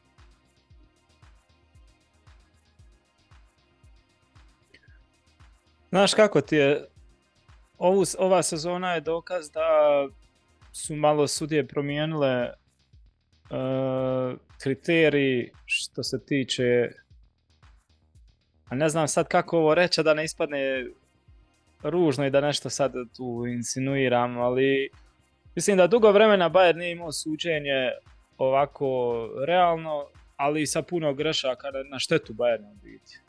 Možda tako je najbolje reći, da ne pamtim, ne sjećam se sezone pa stvarno ne, ne pamtim sezone u kojoj je bilo dosta, dosta onaj suda, sudijski odluka na štetu Bayerna u biti. Ne kažem, šta, ne kažem da je namjerno, niti ništa to ne želim insinuirati, ograđujem se od toga, nego jednostavno bilo je, pa možemo možda vratiti, ne znam, 3, 4 do 5 utakmica je bilo u kojima je um, a nezgodno je sad reći to da bilo je nekih nenamjernih od sitnih do velikih grešaka, ono, koje su ono, djelomično protiv Borusije Mönchengladbach ono, usmjerile su do, do, kraja u biti. I sad e, plus ono i, i VAR i neke ono, odluke kroz cijelu sezonu, koliko god hvali mi tu odbranu, ali ima i, pa, i tih uh, individualnih grešaka. I sad u tako velikoj utakmici uvijek ti se može desiti opet jedna takva stvar, ovaj, gdje, ne znam, neki pavar ili Upamecano će ti napraviti tako nešto i ono, okrenut će ti utakmicu skroz ono, na, na, na drugu stranu. Tako da se, sad se ja i toga malo pribojavam, ono, da, da, da, ne bude opet neka takva e, i zaslužena, ali i neki sudijski previd, da ne bude onda kakav će kriterij isto zauzeti, ne znam, ja sad trenutno, evo gledao sam, nisam pronašao na službenom uh, ko je sudija i ne, ne dam se tražiti, nebitno ovaj. Uh, puno je nabrijan, puno je važan meč, zavisi sad kako, šta će, ono, kako će se timovi postaviti, kakav će im biti uh, plan, da li će neko se odlučiti da ide skroz uh, agresivnije, kako će tu sudija, uh, kakav će kriterij postaviti, da li će puno sjeći igru, da li će puno kartona davati, da da li će to otići ono, u kakav će autoritet imati, tako da sve mi to onako djelići su koji mi slažu ovu utakmicu koja je, da je to sad razlika, ne znam, 7-8 bodova, ne, ne znam, ne bi ni o čem pričali drugom, nego samo koliko se može Borussia oduprijeti Bayernu, koliko može ovaj, pružiti mu otpora i to je to. A sad je u ovakvom stanju kakvo mjesto ovaj, pušeš i na hladno, ono, znaš, i na neke sitnice koja nije sad baš ono, znaš. Da. Kako da Misliš kažem. samo da, da bude 0-1 u 80 minuti i ono gledaš Borussia ti bježi četiri koda. Da, da. Ono, kad to nismo vidjeli u ovom dijelu sezone. Pa ja čak se ne bi puno iznenadio da recimo sad Borussia pobjedi onda je klasiker, ali da opet izgubi prvenstvo do kraja. Ja mislim da onda baš ne bi smjeli izgubiti prvenstvo. Onda bi baš bio pritisak na njima i onda... Ali, složio bi se ovo što si malo prije rekao, je ko da nekako, a ako sad gledamo u kontekstu samog Der klasike, da, e, kad gledam e, te neke sitnice, su možda čak i malo presudile ovaj, ove sezone u korist e, pro- protiv Bayerna. Sjetimo se prvog Der klasikera gdje je, ja mislim, Bellingham trebao možda dobiti crveni karton. Kad je Upravo završilo. to, upravo to. A, a opet sitnica, moglo se desiti, a opet kad vrtim nazad neke druge sezone, tipa prošla, e, ovaj, te neke sitnice su neko ko da su otišli na stranu Bayerna. E, sjetim se prošle sezone, e, sudi penal za Borussiju na Allianz Areni, je došlo 3-1, iako tu već Bayern imao 7-8 bodova prednosti. Pa, e, I sudi penal protiv Bayerna, kao wow. E, I onda ko da nekako kompenzira, a mogu je suditi još jedan ovaj 5 minuta kasnije. Mislim da je Pavard i Lukas Hernandez napravio na, na Emre Čanu prekršaj ili nisam siguran. Emre Can je biti pucao prvi penal, pa to možda zbunilo. Pa onda imaš e, ovaj... Sad sam se sjetio još jednu situ- e, jučer sam gledao 17 na 18 u 6-0 kad je Bayern pobjedio. Isto ovaj prvi gol, tada još ja mislim da nije bilo Mara. Ili je, ali u biti bio je onaj neki video, se nešto gledao, mislim da nije to baš bio isključivo VAR. Lewandowski je zabio gol iz čitog zaleđa na početku utakmice. I kasnije Bayern dobio utakmicu 6-0, pa tako da nije sad nešto onda se gleda.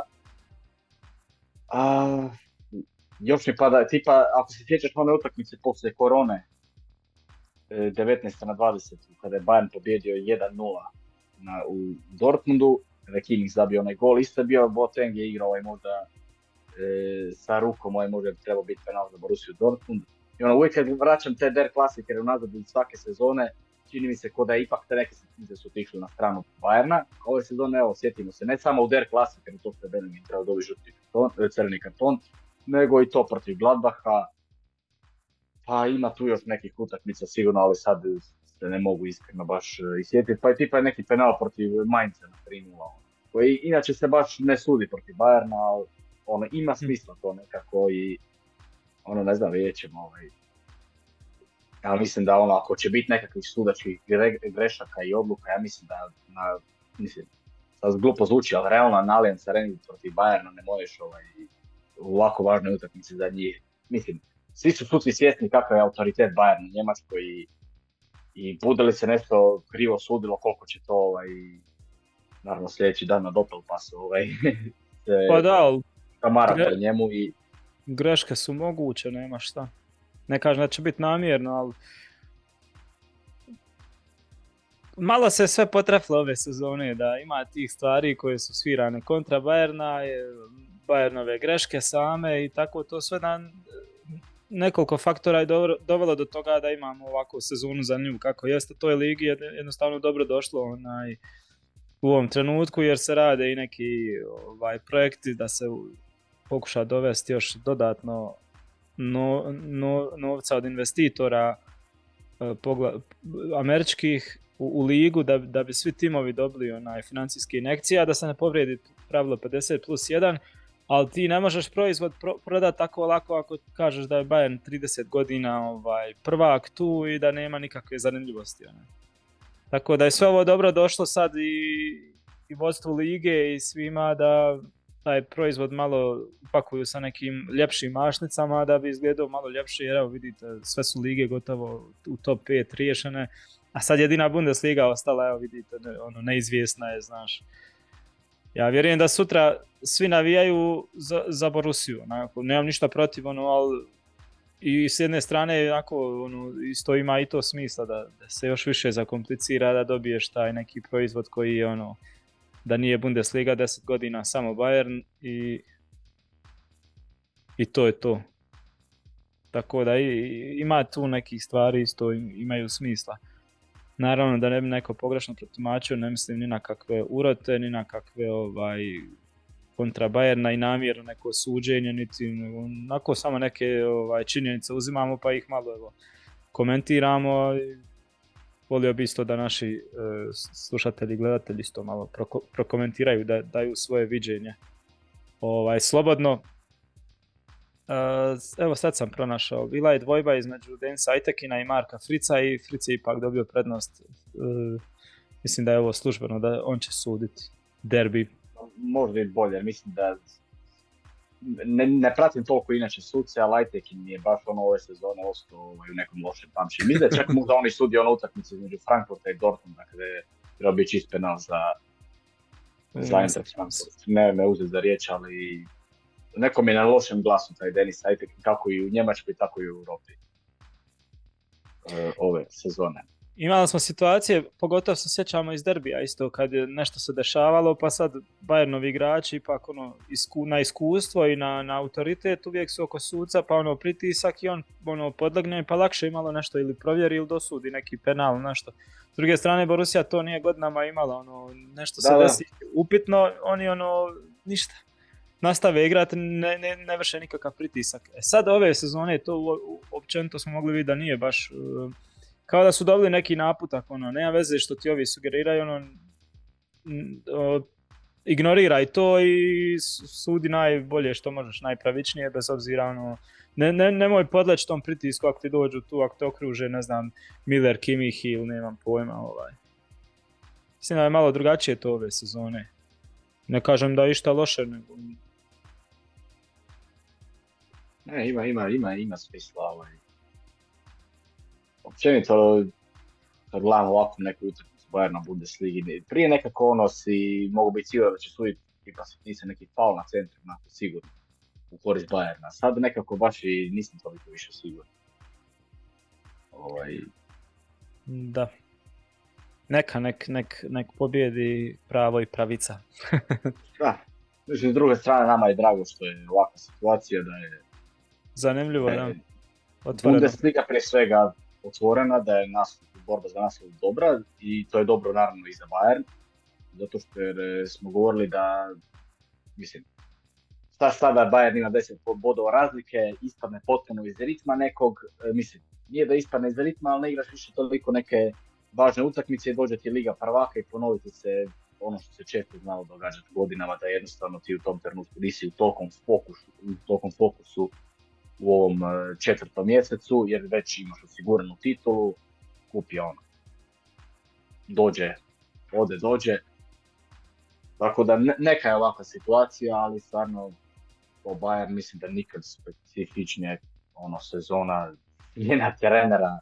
E, imaš svih utak, osam pobjeđenih utakmica u Ligi prvaka i to protiv kakvih protivnika, a Borussia ima prednost protiv tebe ovaj, u Bundesligi na tabeli pa onda i ovo sa Neuerom što je bilo dosta skijenjem, pa e, mislim, nikad nismo imali bolji ovaj transferni rok, pa ti neki igrači ne igraju pa se žale, ne znam, baš je ono FC Hollywood, ono, nikad jači. Na najjače, da. Da. Dobro, mislim da je to dovoljno što se tiče da, da ne odemo skroz u neke širine ovaj, bespotrebno što se tiče Der Klasikera. Idemo sad proći pomalo, ako se slažeš, ostale parove ovaj, na brzinu, čisto da, da ne bude da smo sad njih skroz zapostavili, ovaj, pa da damo neki, ako ništa, onako prognozu rezultata. Evo. Da, ovaj, a dobro, mislim, ovo je jednostavno takva epizoda gdje se mora pričati. Pa da. Cijeli svijet priča, u 200 i nešto zemalja će ići prenos. Uh, išao je i prije, ali je većinom bilo, dosta zemalja je bilo onako samo tek tako, međutim sad je zabilježen puno veći broj zemalja e, koje šalju puno više medijskih kuća, svega, svega, tako da je nahajpano maksimalno i ono, takav je moment, tako da i kod nas zaslužuje da ima naj, najviše prostora. Ta utakmica, evo, ostale ćemo samo malo kratko prokomentirati, pa evo možemo, vjerujem da ćeš početi od večerašnje, od utakmice Eintracht Bochum. Da, Eintracht i Bochum 1971. bili su 70 utakmica, Eintracht je slavio 29 puta, 15 puta je završilo nerešeno, a Bohum je slavio 26 puta, dakle Eintracht ima tu neku minimalnu prednost što se tiče međusobnih ogleda, e, a Glazner ima ovaj 2-1 prednost protiv e, Leča, ovaj, u međusobnim duelima trenera, to su mislim neki susret još i kad su bili oba dvojica trenera u Austrijskoj Bundesligi. Jedni i drugi se bore za nešto, Eintracht koji je bio u velikom padu, ovaj, pa rekao bih dobra zadnja dva mjeseca, ovaj, sve neko krenulo onim porazom protiv Kölna 3-0, čak i ona utakmice koje su pobjeđivali nisu zvali baš toliko uvjerljivo, ispali su iz Lige prvaka, sada im slijedi ta borba. Ja, sam, ja mislim i nadam se da su se posložili i gledaj, ima još koliko, 9-10 kola do kraja. Freiburg i Union nisu ekipe koje se baš i ne mogu stići mora ići jako. Bohum je ušao u dobru formu prije reprezentativne pauze. Stvarili su dvije pobjede protiv Kelna i protiv e, Leipziga. Na 14. su mjestu, ako se ne varam. E, imaju 25 bodova. Da, 25 bodova. I su ove ostale četvrtke koje se bori. Biće ovo gusta utakmica. Ali očekujem ja mislim ono, pobjedu Eintrachta, ali jako gusta. 2-1. Da je Bohum kod kuće možda da, više problema, ali ovaj, nije, nije baš da je da, da, da je u miru Eintracht, ovaj, sad i Smolče se isto ozlijedio, a da. Tuta je, ima crveni karton baš za tu utakmicu, mislim ima uh, suspenziju, a sebe produžuješ ugovor na još godinu dana, znači ovaj, dedica Bundeslige će morat sad igrati u prvoj postavi, vjerojatno će Jakić morat biti na, na štoperu. Tako da tu su problemi, a vidjeli smo da su veliki problemi što nema Lindstroma, da ono, Koloma nije sad ostao maltene sam. Ono, nije baš da je lagodna situacija u najvažnijem dijelu sezone, ali eto i dalje ja mislim, pošto Eintracht igra kući, da, da, da bi trebao ovdje doći do neke pobjede, ali uz, uz probleme. Da, 2-1. 2-1, može. Ok, onda idemo na subotu, se prebacujemo. Da. Imamo e, Leipzig i Mainz koji su od 2016. odigrali 13 utakmica. Leipzig ima prednost što se tiče međusobnih duela 7 pobjeda, 3 remija i tri puta je slavila momčad iz Mainca.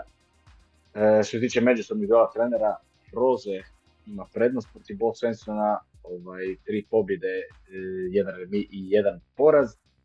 A ono što je zanimljivo, e, Mainz je šest utakmica bez poraza. 13-6 gol razlika, oni su ušli u neku dobru formu, mislim da je to četiri pobjede i dva remija otvrlike. E, I mislim da zadnja utakmica koju su izgubili bila protiv Union Berlina 2-1, što je isto bilo gusto. Prije toga su izgubili od Bayerna 4-0 u kupu, to je ok. Tako da, Mainz je jedna ekipa koja je tu, bori se za Europu, ali neko ima očekao da je niko nije baš primijetio. Mislim, nemaš okay, nekog e, sad e, igrača za, izvoj, za izdvojiti, ok, tu je oni Burka do ove sezone nije ni prilično kao i prošle, onda onaj je visoki napadač, zaboravio sam kako se uvijek, uvijek zaboravim kako se zove. A Žork? E, isto ovaj drugu polu sezonu, skoro svaku utakmicu igra i to je jako solidno. Mm. Ovaj, e, Mainz je vrlo nezgodna ekipa, Leipzig isto nije, 7-0 protiv City, pa 1-0 protiv Bochum u gostima, bježe i Union i Freiburg, utakmica koja se mora dobiti, ali čvrst protiv. I ja mislim, iskreno će Leipzig ovdje slaviti sa 3 naprema 1, obzirom pogotovo na to da je kod kuće. Ali, ovaj, ako utakmica bude bila 0-0 prvo polovreme, moglo bi to Mainz ovaj, malo za paprit čak e, i onda me ne bi znali da uzmu boda, možda ja mislim da, da nikome se ne igra protiv ovakvog manjca. da. Dobro, ajde kod kuće još, ali gostima. Dobra je stvar što je, sad imaš i uz Soboslaje imaš i Olma, tako da se taj neki dio kreativni onaj malo popravio što se tiče e, što se tiče Leipziga, ali taj šokantan poraz od Bohuma prošlo kolo, to je, to je, ja vjerujem da i njih malo poljuljalo i da, da im je to sad malo u, negdje u podsvijesti isto tako i svi su oni igrali, većina je njih igrala u reprezentacijama, onako dolaze malo i od putovanja, umorni od svega, tako da nije baš da će im biti to skroz lagano i mora i Kampel igrat, pošto su i u veznom redu, sad ima dosta ozljeda, tako da nimalo, nimalo onako bezazlena utakmica, ali prednost domaćeg terena i no, nakon te katastrofe protiv Bohuma sad mora, mora Leipzig pokazati neki napredak ovaj, u odnosu na, na, na, na taj podbačaj prošli put, tako da ja očekujem neku pobjedu, ne znam, 3-1, 3-2. E, složio bi se, da. Znači ima ozljeda u sredini terena. Šlager i... Da, Šlager. A, Lajmer će igrat. Da. Hajdara, Kampov već. Da. Ok. Uglavnom složili smo se da bi ipak Leipzig tu trebao dobiti, ali nemojte se iznenaditi da ako Mainz tu nešto bude napravio. Ili ako mislite ići u kladionicu, to je bilo u nekom prenesenom značenju. uh, ovaj, Igrajte suprotno od onog što mi kažemo. da, upravo to. Onda imamo jedan regionalni derbi između Schalkea i Leverkusena. E, dvije, utak, dvije ekipe koje su jako dobre forme, kad smo već kod Mainzevi, šest utakmica za poraza, Schalke osam utakmica bez poraza, Leverkusen sedam. U dobroj formi su jedna i druga ekipa, naravno e, jasno je ko je tu ovaj, favorit. Od 1962. odigrali su 80 utakmica, Leverkusen ima prednost u međusobnim duelima, 35 pobjeda, 21 pobjeda Šalke i 24 remija.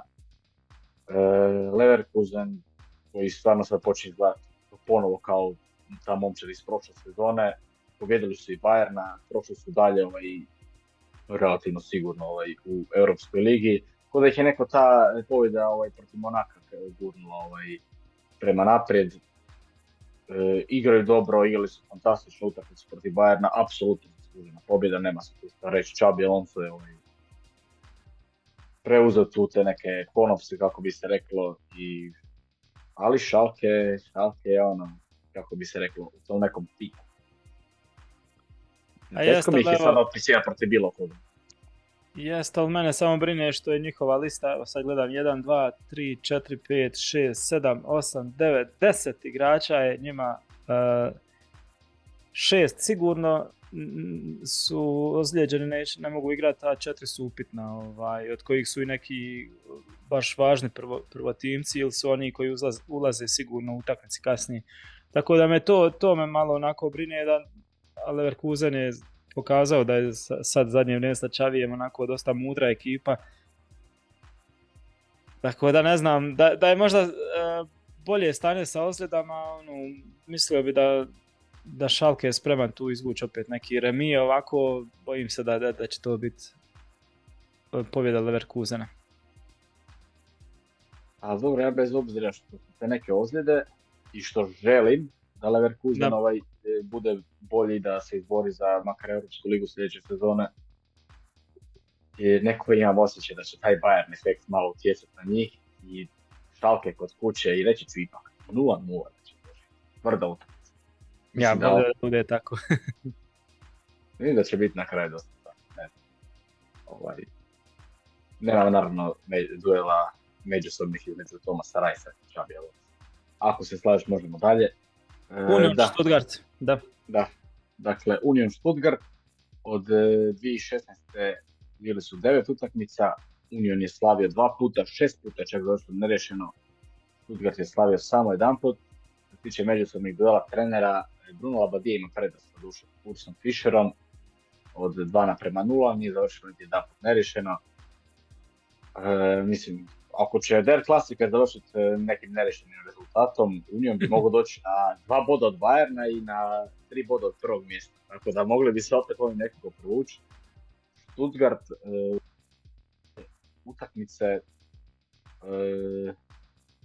obično kažem kao igre dobar nogomet, ali zadnji dio utakmice mi se uopće nije tako dojmilo protiv e, Wolfsburga i ne znam s kim su još igrali i znam i da su nekako u padu i ove ostale momčadi koje se bore za opstanak mi u ovom trenutku čak i Herta djeluju nekako čak i bolje. Do pobjede u Berlinu svi znamo kako teško doći na e, Der Alten Försterei i ja mislim da će ovo biti. I ja, slažem se. Opet da će igrati Stuttgart jako lijepo i dobro i sve to, ali da će Union zabijati golove i da će pobijediti. 2-0. I Union se priključuje tamo ovaj. A možda i za borbu za nas, nikad ne znamo. Sad su, sad su ono, Europa fraj, kako bi se rekla. Nema slobodnog od Europe i imaju dobro taj kup igre sa Eintrachtom. 2-1. I protiv Eintrachta ovaj, da mogu ovaj, čak i kad je teško, ovaj, jer je bio bolji ni prvo povreme. Da mogu izvučiti. A Stuttgart je ekipa koja jednostavno nema dobru konverziju i Union će baš onako, ja mislim da je ovo kao budali šamaru. Baš sve se poklapa nekako i mislim da ovo bi trebalo biti. Slažem se. Onda dalje imamo još jedna ekipa koja je borbi za Ligu prvaka protiv još jedne ekipe koja je borbi za opstanak, Freiburg i Freiburg. Hertha. E, od 1981. odigrali su 48 utakmica, 14 pobjeda Freiburga, 16 pobjeda Hertha, dakle imaju prednost u međusobnim uvodima i 18 e, remija. Što se tiče međusobnih duela trenera, Štrajk ima prednost u 3 naprema 2 protiv Sandra Švarca. Ja nekako iskreno mislim da bi ovo mogla biti jedna od, ne računajući Der Classic, jedna od ljepotica kola. Baš mislim da bi mogla biti dobra utakmica. Freiburg će ovaj, stvoriti sigurno puno, puno prilika protiv Herte koja stodi ono, jednostavno se ne zna ovaj, branit e, Herta. Jugostima igra slabije. Da, ali znaju nešto odigrat. Freiburg mi ne djeluje toliko uvjerljivo. Ono, reći ću nekih 3-2 za Freiburg. Jedinica mora biti, jedinica mora biti Freiburg Pa ja mislim da ali ono, možda bi moglo jedan trenutku biti 1-2 za Hertu, malo se ne komplicira, ali 3-2 i mislim da Stuttgart i Herta ovaj, uz Bohum. A dobro, za sada ovo što se predviđa jedno mi šalke ovaj kao uz bol protiv Leverkusena, što se bore za Pogotovo što Herta ima dosta problema isto sa ozljedama, ne znam uopće ko će igrati, će ovdje spremni bojeci u Seđuke, Jarstein i tako dalje i tako dalje, tako da... Ovo njima samo da je Luke Bakiju. Luke Bakio kad su već bili kod reprezentativne pauze, ovo isto koja se stirbu kako je pogleda. Da. Ali eto, nije baš da je bio ovaj 100% Standardan zadnje vrijeme. vrijeme da, da. To je onako dosta iznenađujuće. Ne znam da li je bilo nekoj riječi, nekoj ozljedi ili jednostavno... Pa nije, kad se vratio poslije ozljede isto, dosta puta je ulazio sa klupe ili tako. Ono. To je malo zanimljivo. Po meni Niederlechner dobio puno više e, prilike nego, nego što sam mislio da će dobiti. Ja sam mislio da će on biti neki backup, ne znam, da uđe kasnije. Da. Ali eto, očito su ga s namjerom doveli. I Noganka mi stoji dosta, dosta toga. Ali svejedno opet, Freiburg je jako dobra ekipa i Herta u gostima isto slabije dosta igra, tako da mislim da po svemu realno je da, da Freiburg to dobije. Da, Možemo dalje složit ćemo se da će biti jedinica. Ok, onda imamo Wolfsburg i Augsburg, koji su od 2011. odigrali 23 utakmice, 8 puta je slavio Wolfsburg, 8 puta je bilo nerešeno, a 7 pobjeda ima Augsburg. Što se tiče međusobnih duela Kovača i Enrika Mastena, tu je sada 0-1-0, dakle jedan remi, to je taj prve polusezone. A kad smo već kod e, loših rezultata u gostima, e, Augsburg 8 utakmica e, je bez pobjede u gostima od drugog desetog i druge to je bilo protiv Šalke, ona luda utakmica koja je došla 2 naprema 3. Inače sam izvukao podatak da je ovo zapravo će biti 400 jubilarna 400 utakmica Augsburga u Bundesligi. A kako govorimo obično da je Bundesliga neko do najdomaćinske ekipa, da se igra u Augsburgu na jugu u Bavarskoj to bi mi bilo nekako full, ono, između remija čak možda pobjede Augsburga. Da, da. Ali obzirom na sve ovo mislim da niko mora zagrista ovaj, sada kad je Eintracht u padu i može da izbori tu Europsku ligu kraja, ko zna. I mislim da će ovo biti lagana pobjeda Wolfsburga od 13 prema 0. I da će Wimmer zabiti dva komada. Da, Uzbur se prometnuo baš u domaćinsku ekipu, ono, bez obzira kojim dolazi kući, ono, pobjeđivali su po 1-0, imali su neke rezultate dobre, ovaj, u gostima su puno lošiji sadnje vrijeme i plus um, neke stvari koje ono još, još naginju na, na, na Niki još lakše jer nema Demirovića koji će još odrađuje suspenziju od crvenog kartona, dobio je tri utakmice na igranja Dorš isto, mislim da je ozlijeđen, da ne može igrati, ne može Han, a sad se je na ovoj reprezentativnoj pauzi ozlijedio i Kelvin je Boah, tako da dosta ozljeda, dosta onaj, će biti tu krpanja, plus to što su u gostima jako loši, tako da Niko Kovač ima ovdje savršenu priliku da upiše nova tri boda. I, a eto, s druge strane, sigurno ćemo gledati na Drevnom Belju u prvoj postavi. Tako da će to biti isto zanimljivo. Beljo i, i, Beriša će vjerojatno startati jer mislim da osim njih još zdrave zdravog samo jednog napadača ima na klupi, tako da sve je spremno za Niki na tri boda i evo nekako ovo kolo ide skroz u domaćinsko kolo. Možda da, baš... Jedno šalke nije favorit e, od ovih. Da. Možda nas baš iznenade. Da. Ali to je baš bila iznenađenje. Dobro, šta nam ostane još? E, onda imamo nedelju. Nedelju imamo jedan pravi derbi ovaj. Ja. 30 Helm i Borussia Mönchengladbach koji su od 1961. odigli 112 utakmica. Gladbach ima veliku prednost što se tiče međusobnog duela, čak 58 pobjeda, Keln samo 34 i 20 puta zapravo nerešeno. E, Fark ima prednost protiv Baumgarta, to je iz te prve ovaj, polusezone jedan njihov susret kada je Gladbach slavio sa 5 naprema 2. E, Keln e, visi dole, on je jako, jako, nakon što su dobili Frankfurt 3-0, ja mislim da su od e, četiri utakmice, od pet utakmica pobjedili samo četiri, ovaj, nisu izgubili četiri, ček sad su izgubili. Od četiri, od posljednjih pet utakmica, četiri su izgubili jedan remi. Ili pet od šest, ja mislim da tako podatak. I oni su tamo 27 bodova imaju ovaj, e, Bohum 25 bodova, tu su onda na 22-23 koliko već Šalke i... Stuttgart zadnji 20 ima, to je 7 bodova, to ono... Ako ti potoneš, ovi ti dole uzmu pobjedu dvije, tu, tu je to, mislim, to je baš... A s druge strane, Gladbach je 7 bodova od, od Europe i ono, po igrama zadnje vrijeme nekako već kod da se mogu oprostiti od tog nekog sna od konferencijskoj ligi, ali s druge strane, E, tad bi rekao, ono, mogu sad rasterećeno igrati, pa će biti u, tom smislu onda možda i bolji, ono, jer jednostavno će samo igrati bez nekog opterećenja, ali ne možemo tako reći jer nije baš da, da ovaj, Sparke ima situaciju u kojoj se može igrati. Ja mislim da njemu još par nekih e, utakmica sa lošim ishodom da bi mu poprilično ovaj, otežao ostanak na klubu. Znam da nismo dosta o tome pričali, o trenerima koji bi mogli otići na ljeto, neko, nisam optimista njega. Ovaj. Ništa posebno nije napravio. Pa da, zato i kažem. je prošle sezone na ljestvici otprilike to, to kad su prošle sezone, ja mislim bili deseti, sad vjerojatno će isto biti tako nešto. Imaš dobar kadar, barem prvih 12-13 igrača, oni se pojave tu i tamo u nekim utakmicama, posebice protiv Bayerna. To zapravo protiv svih jačih momčadi se pojave Ovaj, vidjeli smo protiv Leipziga, nisu bili lošu utakmicu, su izgubili. Ali... Igraju isto šareno, toplo, hladno, baš ono...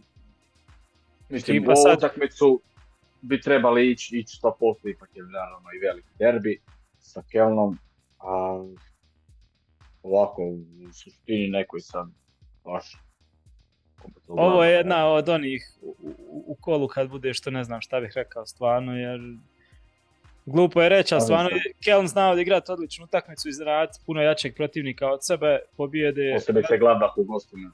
Da, Gladbach isto spreman je izgubiti od Herte 4-0, spreman je pobijed Bayerna, pobijed Borussiju, ne znam.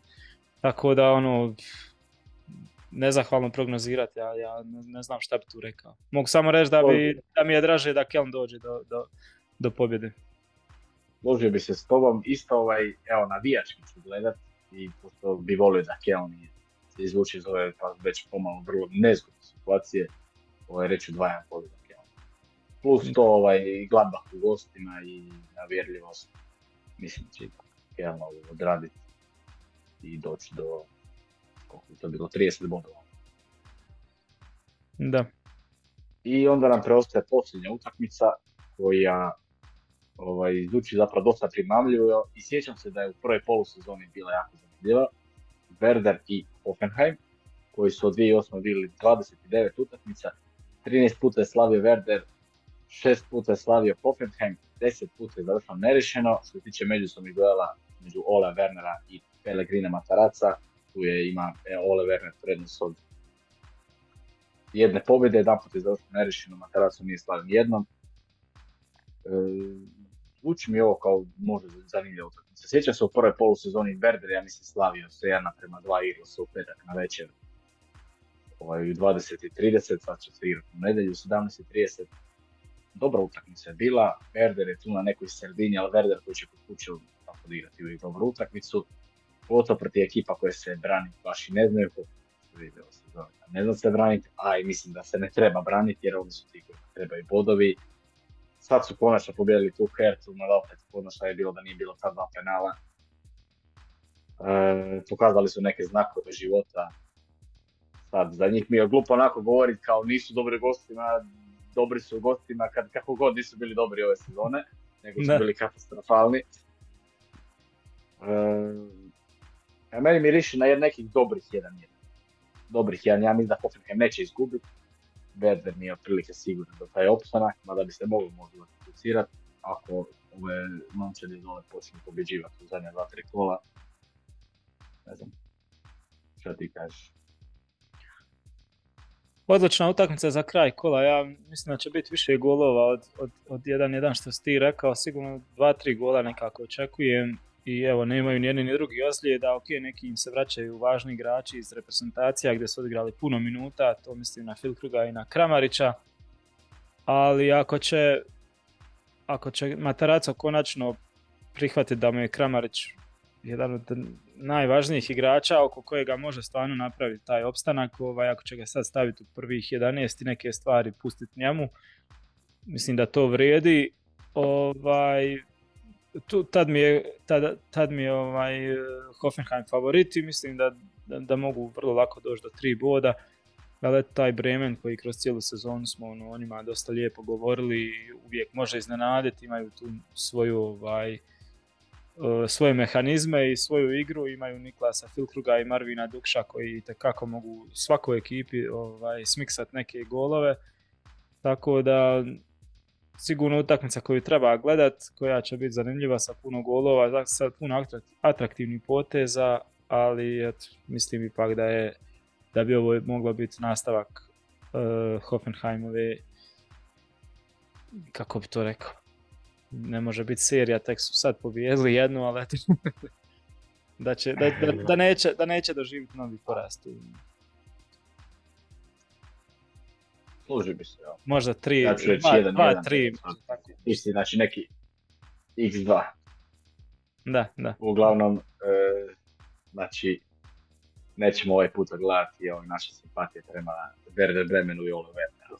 A dobro, ja uvijek to napomenem da ipak uvijek sam za Olea Wernera. Dobro, sad ne treba. Pobjedi, ali, da. da, volio bi da se Kramarć ipak izvuče opet, ne znam. Ja.